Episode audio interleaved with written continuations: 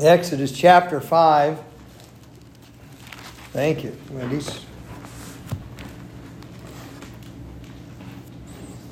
During the first message of the series, in which we are now traveling, a series entitled A Slave Nation, I preached the first message on that on October 8th.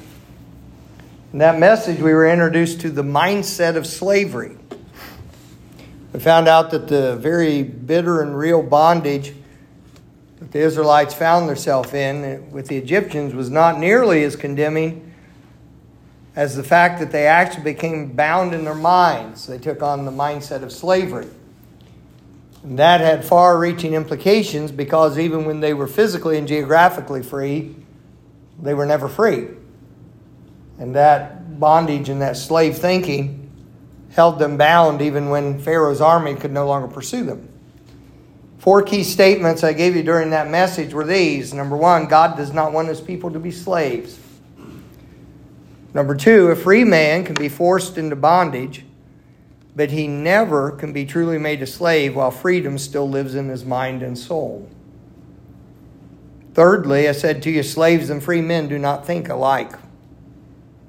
Fourthly, the difference between a free man and a slave is one word. that word is truth. The second message in the series was entitled The Identity of Slavery. We preached that last Sunday.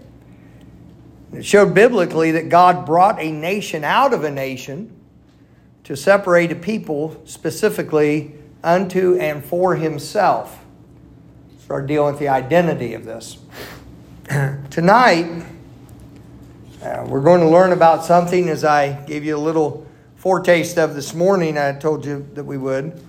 May well be one of the most vexing aspects of our fallen nature. And it's one that we who've been under the slavery of sin demonstrate way too often in our life. That's namely this it's our tendency to fight against our own deliverance. Um, by so doing, we fight ourselves. I believe that this is, in part, what is meant by the term contradiction of sinners, which is spoken of in Hebrews 12:3, which reads this: For though for consider him that endured such contradiction of sinners against himself, lest ye be wearied and faint in your minds. So, with the background, what we're going into, and with the, what was just read to you clearly and and uh, I believe with good emphasis on Exodus 5, uh, I'm going to speak to you on a slave nation resistance to deliverance. As I mentioned to you this morning, not resistance by Pharaoh or his armies, but resistance by those who are being delivered. Um, it is a sad truth that people often fight against the very thing which will deliver them. In the area of counseling people and trying to help them with different aspects of their life, this is so common as to be stereotypical. I remember a cousin of mine I was talking to, we were talking about various things, and I made the statement I said, most people who ask for counsel don't want it. And he said to me, he said, Oh, he says, that, that seems a little harsh. He said, I, I don't think I agree with that. I said, You also haven't counseled people. Why? People fight against the deliverance. Uh, I, am going to be careful not to uh, sidetrack myself on this, but I, I need to explain a little what I'm talking about someone goes to someone who knows something about finances and wants some help from them. And they say, It's not working. I'm having trouble with my finances. I can't seem, doesn't matter how much money I make, I seem to always be behind. And, you know, I thought I got a raise, things were going to be better, but they're not better. And then I got another raise, I thought things were going to be better, and they're not better. And then I did something real, real smart. I refinanced everything onto my house and paid off my car by putting it on a loan on my house. So it's paid off by putting in another loan. And uh, then I did all these things and I just keep getting further behind. And they start saying silly things like, well, some people are just born to understand money, and some people just have it, and some don't. And uh, so they'll talk to somebody, and uh, when it's brought up to them, okay, let's find out what's going on. Uh, first of all, we're going to need to know what all your expenses are. We're going to need to know what your income is. So they start gathering together and say, Well, I have a budget. I know what all my expenses are. Then it gets pointed out to them knowing what all your expenses are is not a budget. One of the most fatal things you can do economically is think it is. May I say to you, our government knows where they spent the money most of the time? If you think they're operating on anything that resembles honesty, integrity, morality, or a budget, you're nuts. And I would tell people, or anybody who would work with finance, would say, no, what you have is a tracking system. That's awesome if you have that because that's a good place to start. That's a whole lot better than starting with, I have no idea, which I've seen a lot of too. Um, and you say, okay, here we are. It's a tracking system. Here's what's going on. Let's get a budget. What you're going to do is sit down and figure out how much you're spending on stuff. Then they'll come back in with the budget, and then it's, uh, you look it over quickly, and it's like, hmm, um, there's no food mentioned here. Well, I don't know. Are you going to eat? There's no clothes in this budget. Uh, what's the, I don't know if I want to know your plan on that. You know, do you think you're a Jew in the wilderness? Do you think they're going to wear indefinitely, or I don't know. No, you're going to buy clothes if you need them. Yes. Okay, then it needs to be in here. Well, I don't have money for all that. Oh, okay then. Then we have the revelation that's come from trying to organize. So there's one of two things that can happen lower your output, increase your income. By the way, playing the lottery and hoping for the best is not a good third in that equation. But you are, say, here are, and they get angry. But you just don't understand. Well, that's unrealistic. It's just crazy. Somebody comes and they want to get their health in better situation. They go to talk to somebody and they say, I want to lose weight and uh, want to do this. And the person starts saying, Well, here's what I need to do. And uh, here's some options. No, no, no, that won't work for me. You don't know my schedule, my work, blah, blah, blah, blah, blah, blah, blah, blah, whatever it is. That won't work for me. I have trouble getting organized. Time management is not working. Can't keep up with my house. As if there are evil little gremlins, I'm not talking about your children, um, that somehow keep you from actually keeping things together. And someone who's good at that says, well, do this. No, that won't work for me. No, that won't work for me. No, no, I tried that. That won't.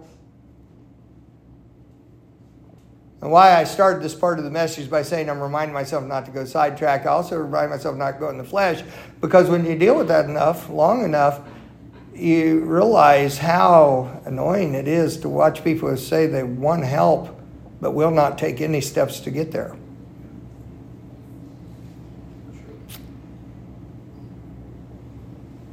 Resistance to deliverance. Because almost all the time, it's what they actually want is a quick answer fix, or even, I may be doubted on this one, or maybe even they really don't want to fix it. They just want somebody else to pat them on the back and tell them how tough they have it.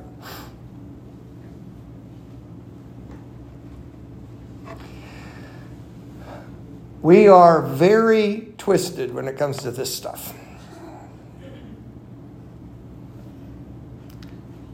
And often, what comes to us as far as what we need to do to actually go forward in life, we want to we want to buck against it. We want to argue against it. We want to say, uh, "No, I can't do it for whatever reason." I can multiply illustrations of it and never have to touch on anything within our own congregation. But Suffice it to say, I think that we, everybody here that's old enough to have experienced much, has seen this and maybe even recognizes it within yourself. Major reason major reason why the Israelites showed resistance to deliverance. Got to looking seeing this in Exodus 5, and I'm like, oh my goodness. Why, why did they fight? You understand, they fussed about being delivered. they fussed after they were delivered. They fussed in, in, in, the trip to the promised land. They fussed and wouldn't go in at the promised land. They fussed during the 40 years, and they fussed after they got in the promised land.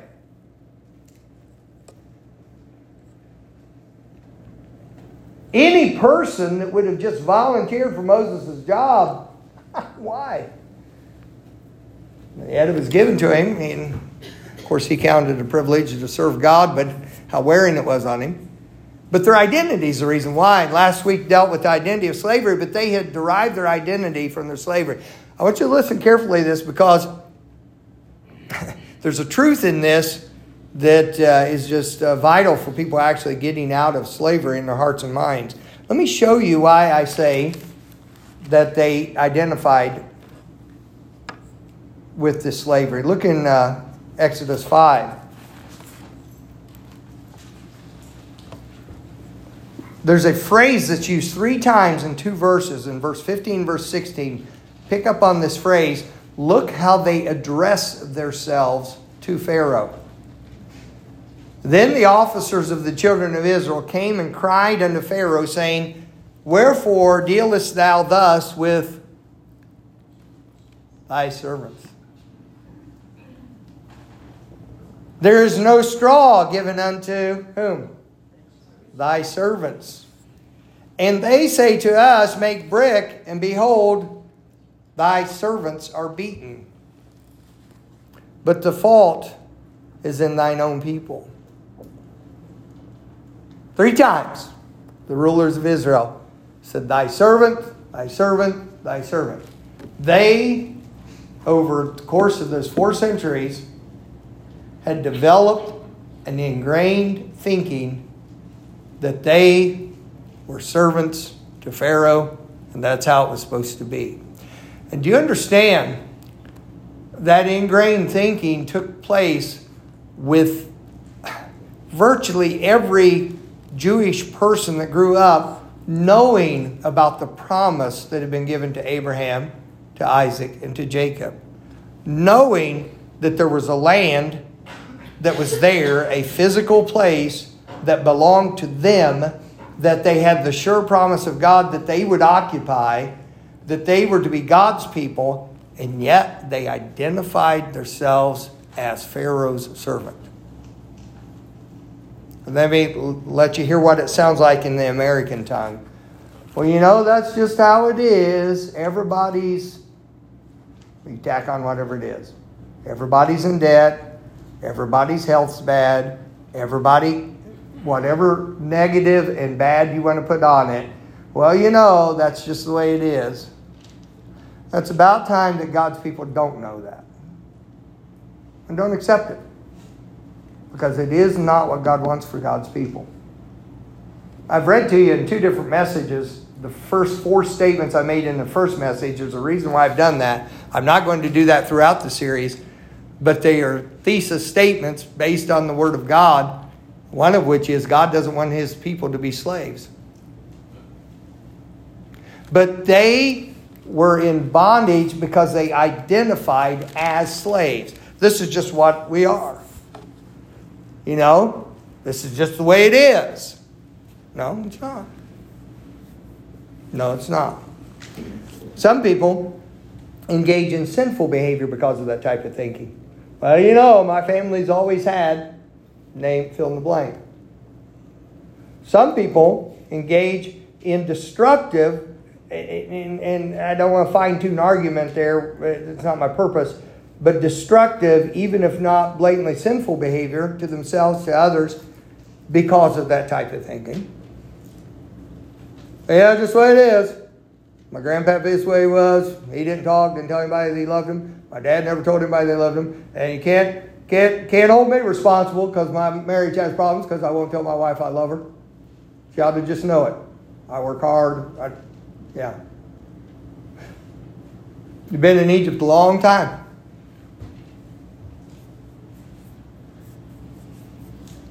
and you're getting your identity from your slavery. I noticed a phenomenon early on in pastoring. It took me a couple, three years to pick up on it. I'm like, seriously, is this what I think I'm seeing? And now, at 31 years of pastoring, I have no reason to recant of this observation. It's amazing how too frequently you run to people who have become, they, they've, they've begun to get their identity from whatever their stronghold is, from whatever their battle is. In fact, one of the poison things of much of the modern Christian music, and there's good music still being written now, but of, of the different type that has shifted, one of the great problems of it is that it has a slave mindset of this is what I always am. It takes its identity from victimhood. And it centers on me, not on the Lord. Me, me. Here's where I am. And it's this continual, always a slave instead of finally just getting on with it and living. And what happens is, literally, there are people who, if they find a way that they can get well, they don't want to take it because they get attention because they're not. If you ever want to see someone go from, from seemingly sad to ferocious in about a heartbeat, and I use the word ferocious on purpose, point that out in however kind of tone you want in a one on one counseling session, and woo, doggies. There are lots of ways to kick landmines when you're dealing with people. That's one of them. Why? Because that is how they've learned to get attention. That's who their identity is. And part of the slavery of it is the, the fear that freedom brings. Because you're going to have to grow up and be something different for the Lord. You're going to have to come into adulthood and shoulder some responsibility. No longer it's just the church you attend, and I hope we do okay at the church, but it's my church, and I'm responsible for making this place go. If things are slack, I'm picking up the difference. If things aren't going well, I'm doing something about it. Not just show up and hope things go well. Some Christians just need weaned.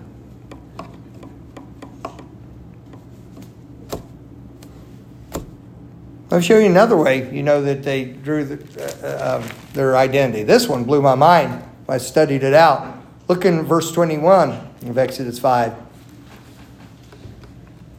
Now they are angry at Aaron and Moses.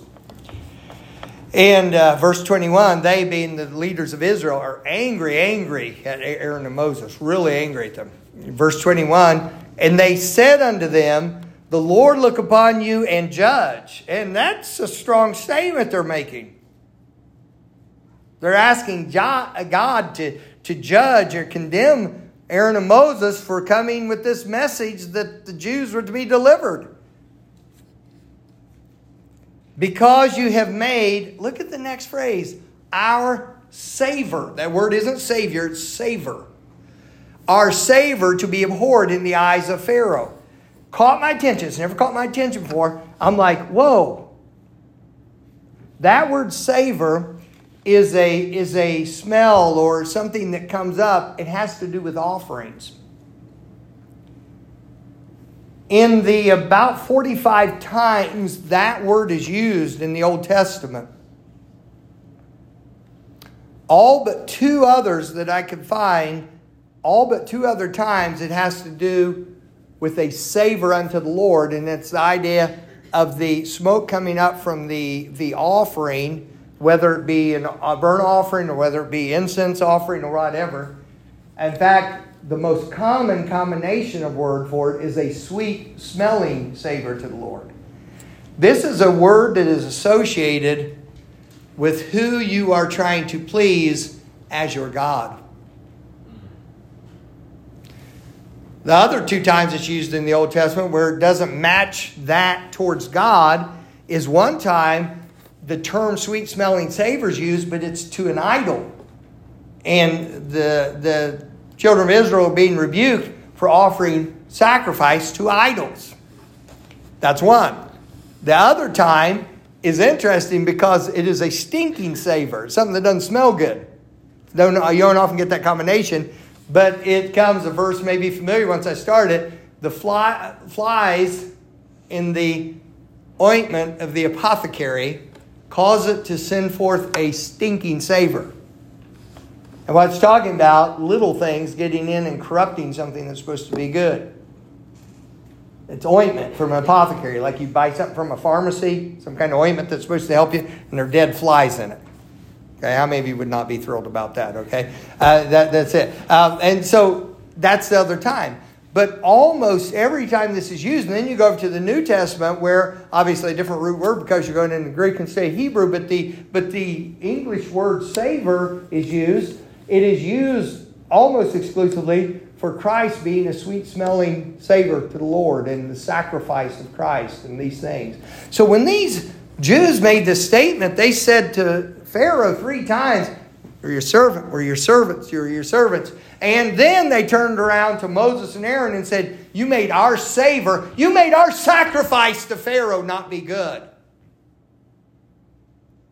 They almost said by that statement, You caused us trouble with our God. It has that flavor to it.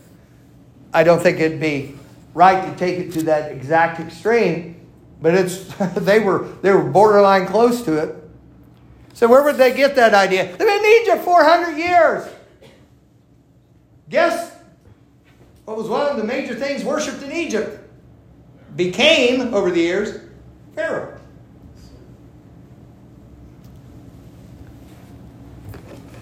And their identity, they, they derived their identity from their enslavement. Do you know how much of that there is in our society? From people marking all over their bodies, multiple piercings, all the things that used to be associated and are still related to witchcraft and demonism. People running around with grungy, cut up clothes. Filth! And it's not a fashion, it's not a fad, it's not someone's personal taste in something. It is associated with things that are not decently, that are not orderly, that show de- degradation, that show corruptness, that show, it, it mocks the person who partakes of it. It degrades them. And that is not what God wants.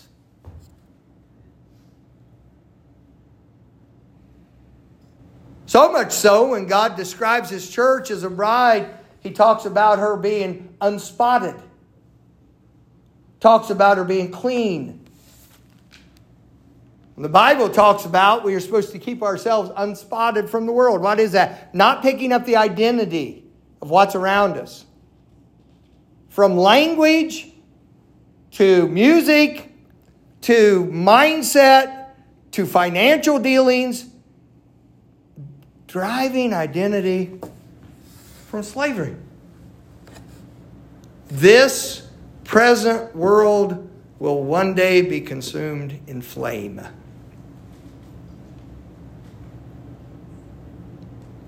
The passions and lust of this world lead to death and lead to bondage. And God does not want his people in the thraldom of this type of bondage. Be interesting if you would have clarity of heart and mind and ask yourself the question where do I get my identity? What are you trying to match? Where, where are you identifying with? Where are you getting? Hey, this, this is what I identify with. This is where I get my identity.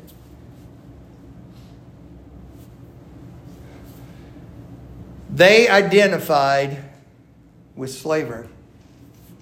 Tell you the precious song, simple song. Thank God, I am free, free, free from this world of sin. That's not a proud declaration of, look what I've done. That just says, that's not the only option for me. Choose something different. Choose something different. Tendency to resist, reject, or even fight against what can help us is very wearing on those who try to minister to or help enslaved people become free. Look in Exodus 5. You got to have a heart for brother Moses, Aaron in this verse. Let's begin in verse 20. So, of course, Pharaoh's rejected letting the Israelites go. And then he says, obviously, you got too much time on your hands. And so they're making brick and straw is an integral component of the way they did things. And he says, We're not going to bring you any straw. That word tale, T A L E, that's the amount of brick. He says, here's the deal. You get no straw brought to you. Apparently, the Egyptians supplied him with the straw. But you have to keep up your production without getting the supplies to make your production. So this workload is just massively increased. And when, as might be expected, they can't keep up with it, the leaders, the groups, the men who were over the groups of Israelites, are brought in to the taskmasters of the Egyptians and are physically beaten for not getting the job done.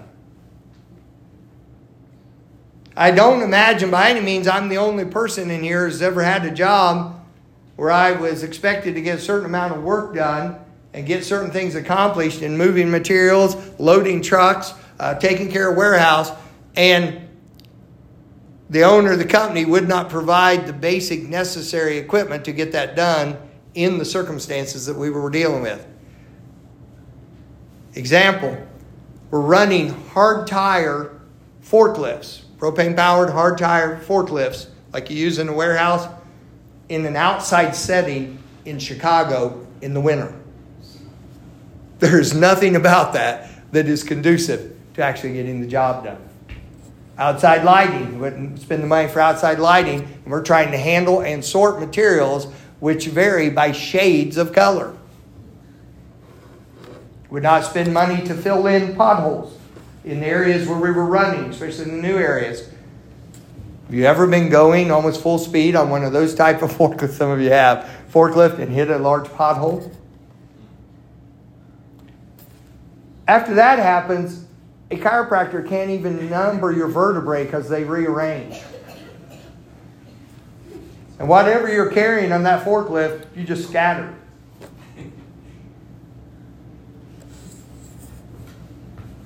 Have you ever had the owner look at you when you're working eight hours over every week, at least eight hours over your salaried time? Look at you and say, I don't know how much you're working, but it's not enough. That's joyful. I'm telling you, I know what it's like to be in Egypt. But I was laughing thinking where, where I worked. But here's the thing about it. You know how frustrating that is? Well, now think about these people. You've had your job, you've had things that were expected of you, and you're going, How in the world am I supposed to do that? You're expecting this, and I don't have the wherewithal to get this done. You know, I can't create things and just make it happen. You ever been there? How many of you have encountered something like that at work? Yeah? I mean, we get up here and testify, and you can, we can turn this into a group session, and we can all feel better. Um,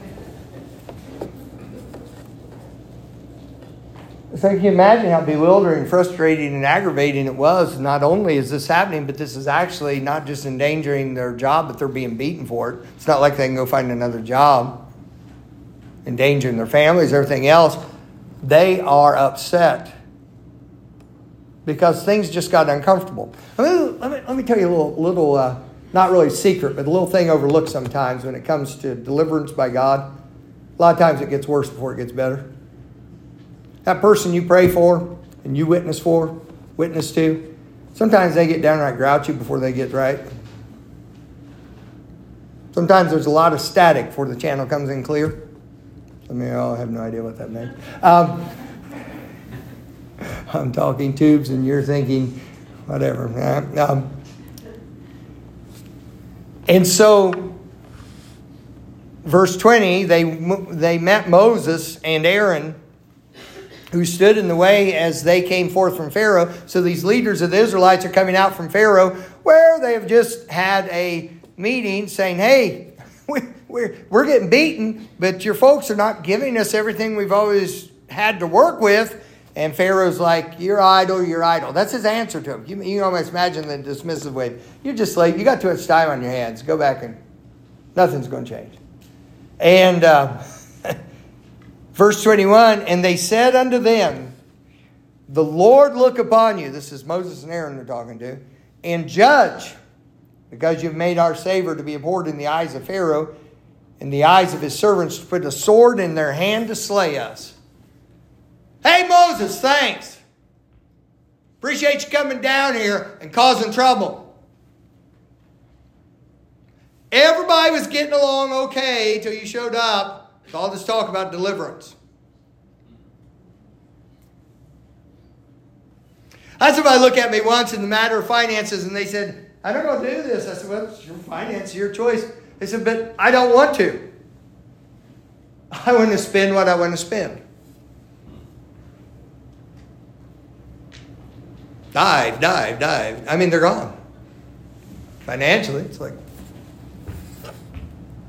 if you're intent on that kind of stupid, let me get out of your way and let it happen.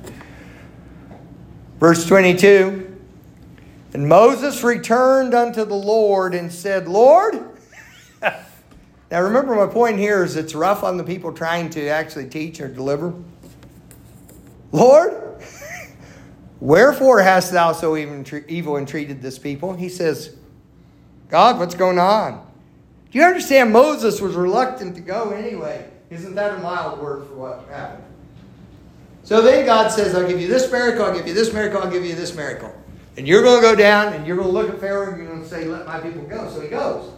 Then he gets down there, and the miracles he does, Egyptian, devil possessed Egyptian magicians pull off the same, a counterfeit of it, same thing. But it looks the same. And then, you know, here he has just face down Moses, or face down Pharaoh, let my people go. Next thing happened, you know, Pharaoh's going to say, going to get right, there's going to be this great deliverance. Instead, Pharaoh says, Who's the Lord? I'm not going to serve him. By the way, take away their straw. and if they don't keep up with what they're doing, beat them. And now the Israelites, they're supposed to follow Moses. Why are you doing this to us? Very confusing time for Moses. He goes back to God, and he's, he's new on the job, Moses is. And he says, God, what's going on? God, I, I'm witnessing to that person I love, and it seems like the more I talk to them, the further away they are. God, I'm preaching to people, and it seems like they seem more bent on going the wrong direction, the more truth you give. Preach to them about coming the right direction, and they find a new way going the other direction. Got them teaching a class, and it seems like they're taking everything, just chucking it out the window as fast as they can. Go, what's going on? What's going on? And then, I love it, verse 23 For since I came to Pharaoh to speak in thy name, he hath done evil to this people. Neither hast thou delivered thy people at all. I love the next line in chapter 6. Then the Lord said unto Moses, Now shalt thou see. he goes on what I'll do to Pharaoh, talks about how he'll bring the people out. But I like, he says, Moses is bewildered. God, I don't know what you're doing. And God says, Now you're going to get to see. I'm going to let you see it. It is very interesting to me, along this line about it being wearing. Moses is confused about the mounting conflict before the deliverance begins. And by the way, put this little phrase in your mind because you're going to see it again in another passage I'm going to show you in the New Testament. The initial seeming ineffectiveness of the message. The initial seeming ineffectiveness of the message. It doesn't seem like it's doing anything at first. Remember, do you remember how Moses' ministry ends? But tell me, how did his ministry end? His personal ministry. How did what, what was it that ended? What was it? Remember? I remember? Y'all go to church? Been in Sunday school? What's the last? What's the last thing? That, what's the last thing that happened in Moses' ministry? He wasn't allowed to keep leading the people after that. What did he do? Anger. He became angry and struck the rock. Okay, there we go. And uh, the uh, he became angry and struck the rock. What did he do? He had an outburst of anger. Say, you know, he was very angry at the children of Israel. I would not disagree with that, but primarily his anger seems to be directed to God. Because his statement was, Must I fetch water? Huh. Interesting. And in that angry outburst, he's not allowed then to take them into the promised land. How did he get to that point? What was it that brought a man who God said, not another person, but God said, was the meekest man on, the whole, on all the earth? That meekness is humility and strength combined. Those two are a good combination. How did the meekest man get to the point of, must I fetch you water out of the rock? You rebels! Boom. Hit the rock.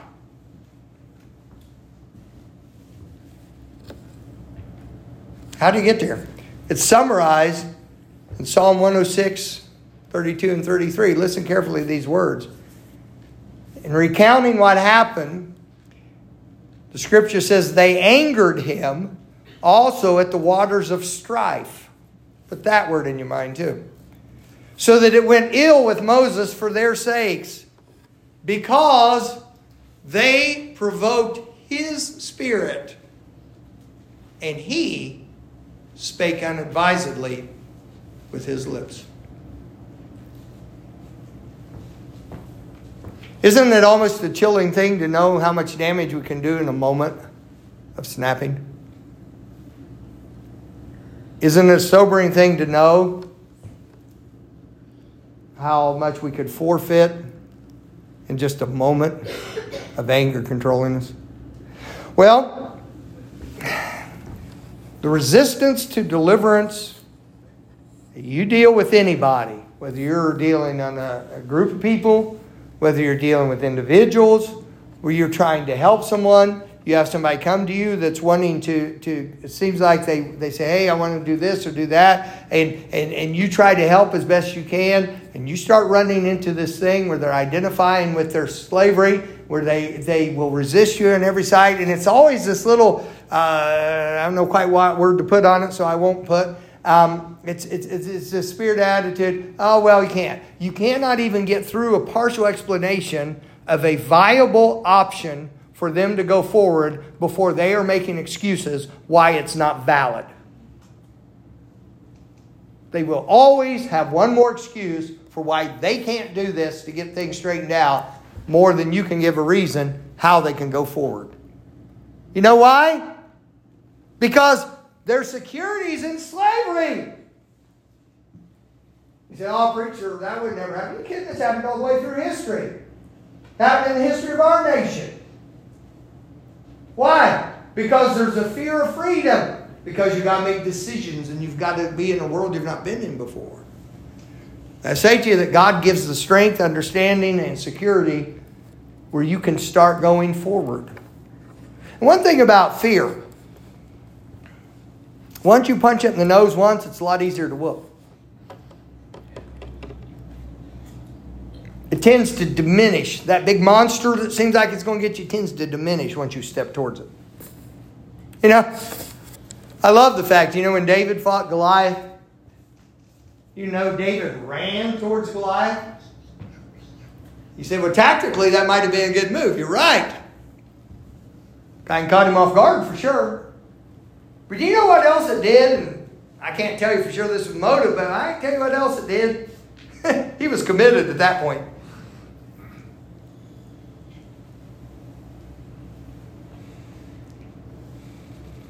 You say, well, David's eyes were on the Lord. Yes, but you know, that was the eye of faith. You know, he actually couldn't see the Lord. You know, that 10 foot tall guy probably got bigger the closer you got to him. When you got down in that valley of Elah, and it's just this huge animal looking man who's his whole life been killing people, and it's you and your whole army standing back there going, uh uh-uh. uh You might want to move before you chicken out. You might want to move while your faith is still strong. Strangest thing happens. You start moving towards it. That's not quite as bad as I thought it'd be. You go over to the New Testament and find this weariness wearing folks down. Look in 2 Corinthians 12.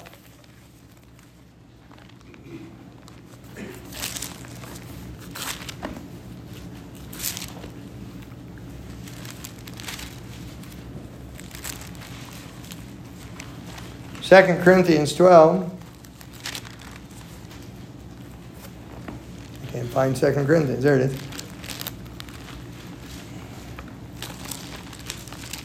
is. kind of amazing stuff. Um, let me see.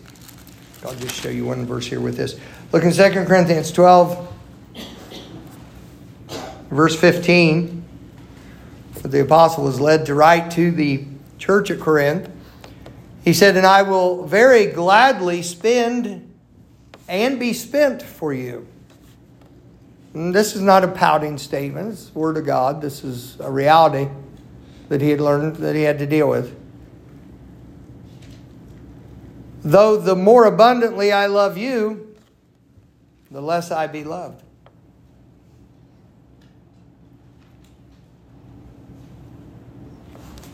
People resist deliverance. Show you it even strongly, more emphatically, perhaps, in Galatians 4. And here you have a church that was absolutely in love with and devoted to the apostle and all he was preaching, and they were affected by some people. Some people came along and started sowing seeds of doubt, seeds and the side talking the apostles. Paul kept preaching truth to them and confronting the error he saw, and something happened. Look in verse 15. Where is then the blessedness you spake of? For I bear you record that if it had been possible, you would have plucked out your own eyes and have given them to me. He says, That's, that's how you felt. Am I therefore become your enemy? Because I tell you the truth? Hmm. It'll wear you. And uh, you've got to do it for the Lord. If you don't do it for the Lord, your ministering will consume you at some point. And I'm not saying you'll get so carried away with it, I'm saying it'll, it'll wear you down so much. How do we respond properly to the pressures of delivering a message of deliverance, as well as to overcome the actual resistance of deliverance in ourselves? How do we overcome that? The, the, the pressure of delivering a message of deliverance that is not wanted by those it's going to sometimes. And how do we fight against that resistance to deliverance ourselves?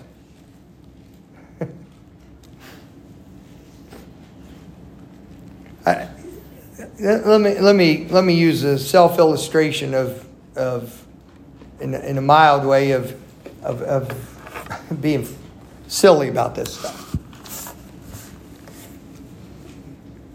I have, uh, my feet are, my feet bones are not exactly the way they're supposed to be. Well, I guess, well, they're the way they are, but they're not the way a normal foot would be. So I'll let you figure out all the philosophy of the foot other than that. And I have hammer toe. I mean, you know what hammer toes are? You know, they're, they're, they're like this here. My mom used to say, and by the way, some of you will think this is cruel, but it's our family. It's the way we do things. Probably is cruel, but we liked it. Um, she used to say, honey, I think you could perch on a limb. Toes do that. I've got the full set, Brother Brian. I have hammer toes with nails with them. I got the hammer and nail in one place. Every now and then I did this morning. I had somebody look at me funny, like, what happened to the preacher? I turned and I just tipped to the left. I like, glad to see you in church this morning. Um, Bad I'm not charismatic. I can claim being slain in the spirit. And I, why? Because my foot rolled when I stepped. Well, I've had a pair of dress shoes I've needed to replace for a long time. So why haven't you? Well, there is a little problem. I have to find a certain type of shoe. I can't. I can't order anything online. How many of you have ever ordered shoes online? Let me say, I can't. It just absolutely can't. If I found the exact shoe that I'm wearing and could find it, then I could. But other than that, no, because of aforementioned problem. Well, you say, well, part of it's part of it's finding dress shoes that are built sturdily enough where my foot won't roll over off of my uh, my my uh, good feet things I have because when those stay in place, everything works good. But the other problem is, I hate shopping like that. And I promise you, for weeks, I, I had to go to Columbus. Something there's a couple places I knew I might likely be able to find shoes. Brother Jim, I just drove past and take the exit. You know why? Two things. I don't like shopping like that. I hate trying on things. Can I get witness to anybody else like that? Absolutely. Several ladies. there's hope for this country. Um, the other thing is, well, I didn't, I didn't stop. I, I, I hate trying on shoes. I didn't want, I didn't want to do it. The other thing is, I just, it just bothers me. I didn't want to take time to do it. I went and did it this last week, combined it with something else. So why'd you finally do it? I had let the shoes I was wearing get so soft on the side. It wasn't, the poor preacher couldn't afford shoes. I could afford shoes. I was just being goofy. Not goofy. I was being stubborn. Okay, I was a slave and I loved it. My name's Pastor. Uh, anyway, um, this, the leather had gotten so soft it was allowing my foot to roll off, and I stepped. Brother Keith, this may give you a twinge with your history of these things. I stepped and felt something in the center of my foot give. And I brought my weight off of it. And I said to myself, You're going to wait until you break your foot, aren't you? And I'm like, No. And so I admonished myself and I went and got some shoes. Say, preacher, that's silly, isn't it? Wait till I get to a point where it's actually hurting. I'm walking on. Like this. Why are you doing it? I just kept polishing the old ones up, as if polishing them more would make them take care of my foot better. Yeah. At least I look good when I break. Um, now I'll tell you, that same tendency can run amuck in our heart in a hurry. We'd rather avoid what it takes to actually live in the fullness of God. Isn't that even strange? I think how resistant I was to the gospel. Resistant to the fact that God loved me. Resistant to the fact He would open open His Word, that He would give me a different way of living, that He would guarantee by His presence that I do not have to make any decisions that any of my family in front of me made. And I was resistant towards that, that I could have peace, opportunity in life. I fought it. Oh, there's a, there's a foolish contradiction in ourselves, isn't there? 2 Timothy 2 is a passage which has become familiar to the church over the last few months, and I'll not be lengthy with it, but I want to show you how do we keep going with the wearing that happens as we enter into a work, by the way, where we get to fellowship with Christ? It's part of taking his yoke upon you, learning of him, is learning what that is, that weariness, that weight that comes with that type of work. But also how to avoid that tendency in ourselves that is just so foolish. Verse 24 of 2 Timothy 2. And the servant of the Lord must not strive, but be gentle unto all men, apt to teach. It's the next word after teach. Patient. Remember that thing I said to you about the initial seeming ineffectiveness of the message? That's what Moses said. God, why did you send me? Because since you sent me, you've not delivered. And since you sent me, they're not listening. Vital component. The servant of the Lord must not strive, but be patient. You have to teach patient. What does that mean? You've got to allow the teaching to take its work. You have to realize that if someone continually resists the Word of God, there's no philosophy, there's no certain ordering of words, there's no eloquence, an elocution of language that you can muster or I can muster that is going to do what God's Word is not doing in them.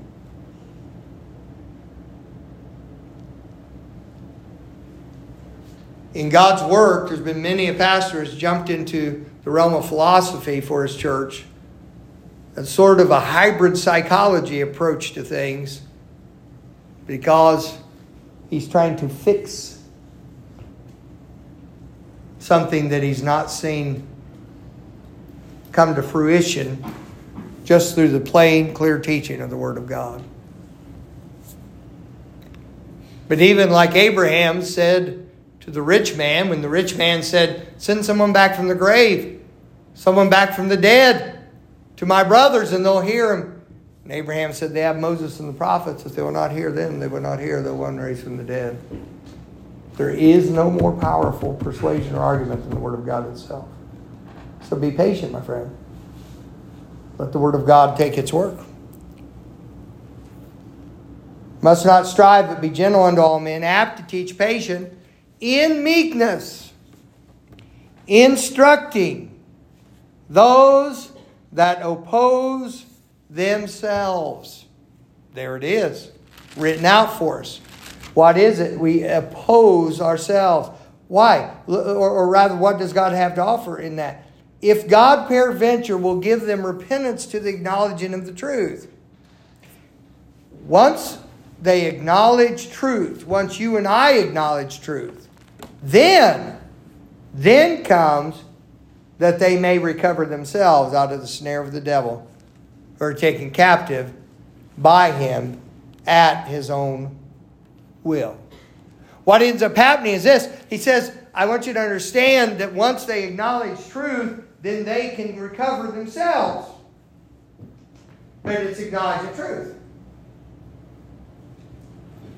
What was the truth? We belong to God, not Pharaoh. What was the truth? We belong to the Lord. I do not have anything that I owe to the spirit of a lost world. I owe the gospel to my fellow humans, even as God was gracious to send it to me. But I owe the devil nothing. I owe the sinful life nothing. I owe the lust of the flesh nothing. I owe the principalities and powers of this world. Nothing. I owe my allegiance to the Lord Jesus Christ.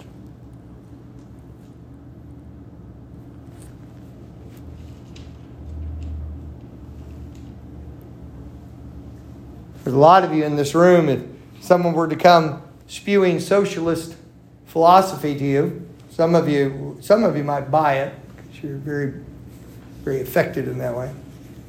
Most of you in this room, someone starts talking to you about socialist ideology and how things ought to be and, and start talking. Eh, there's a lot of you in here would say, No, I'm an American. Well, we just have to let the government. No, I'm an American.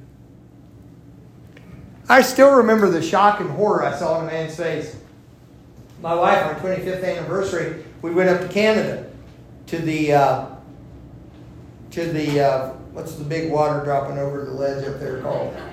Niagara Falls, that's it. I knew there was more big, whatever, but Niagara Falls, that's it. And we were on the Canadian side, there was a fellow down at the bottom of the nice hotel where we were staying, and uh, we were talking about a few things. He was uh, taking care of people coming in and out. He had a little bit of law, and we were talking, and he said something about government, and his, he's Canadian, and so his, his thinking about government's different than, than mine was. We're similar age. And uh, he said, yes, he said, they're going to, I don't know, in that area there somewhere, he says, government's going to start finding people for smoking in their cars if there is a minor in the car with them.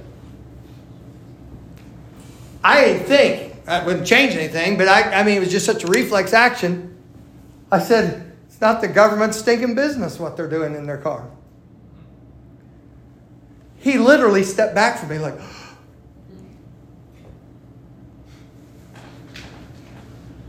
I looked at him and I said, I forgot. I'm American. You're Canadian. We think differently. We most certainly do.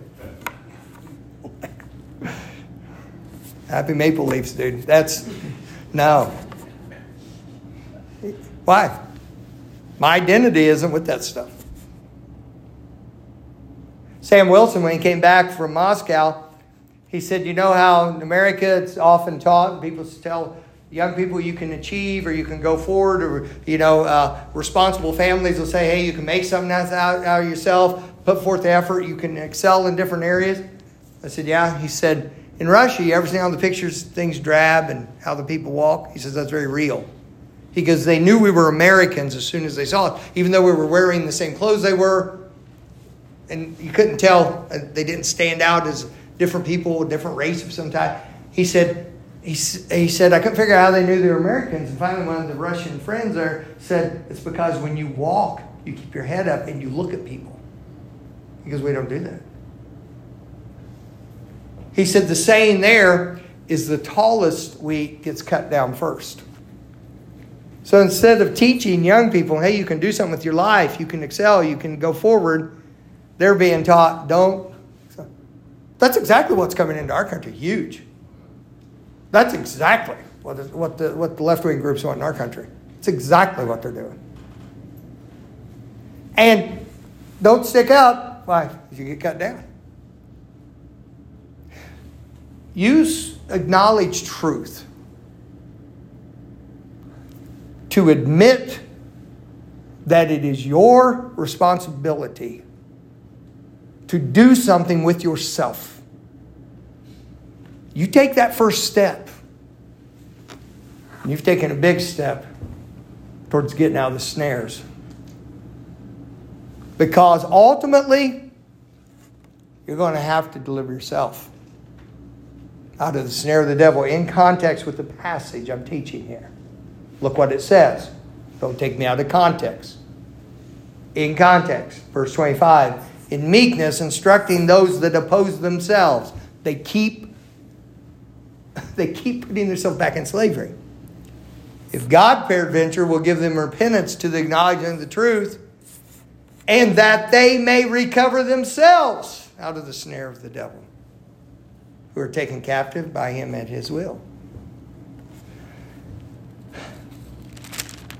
The fact is that as long as we identify as slaves, we're going to be resistant to deliverance. Remember what the Israelites said over and over to Moses. Not just when they at that point, but it kept coming over and over again. Why hast thou brought us out? Why did you bring us out? Would to God we were back in Egypt. Would to God we were back in Egypt. Why did you bring us out? And the whole reason that God sent, I say the whole reason, the, the thing that happened when God sent Moses to deliver the Israelites was there was such a groaning burden of their hard bondage that it was heard in heaven.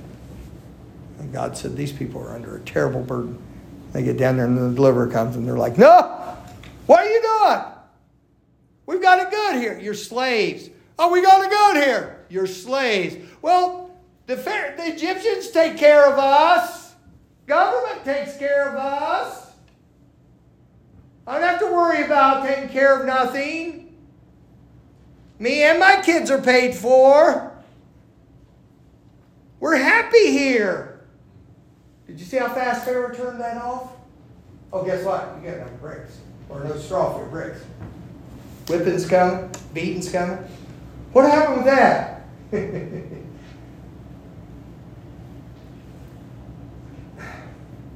they, they have the authority to turn it on. They have the power to turn it off.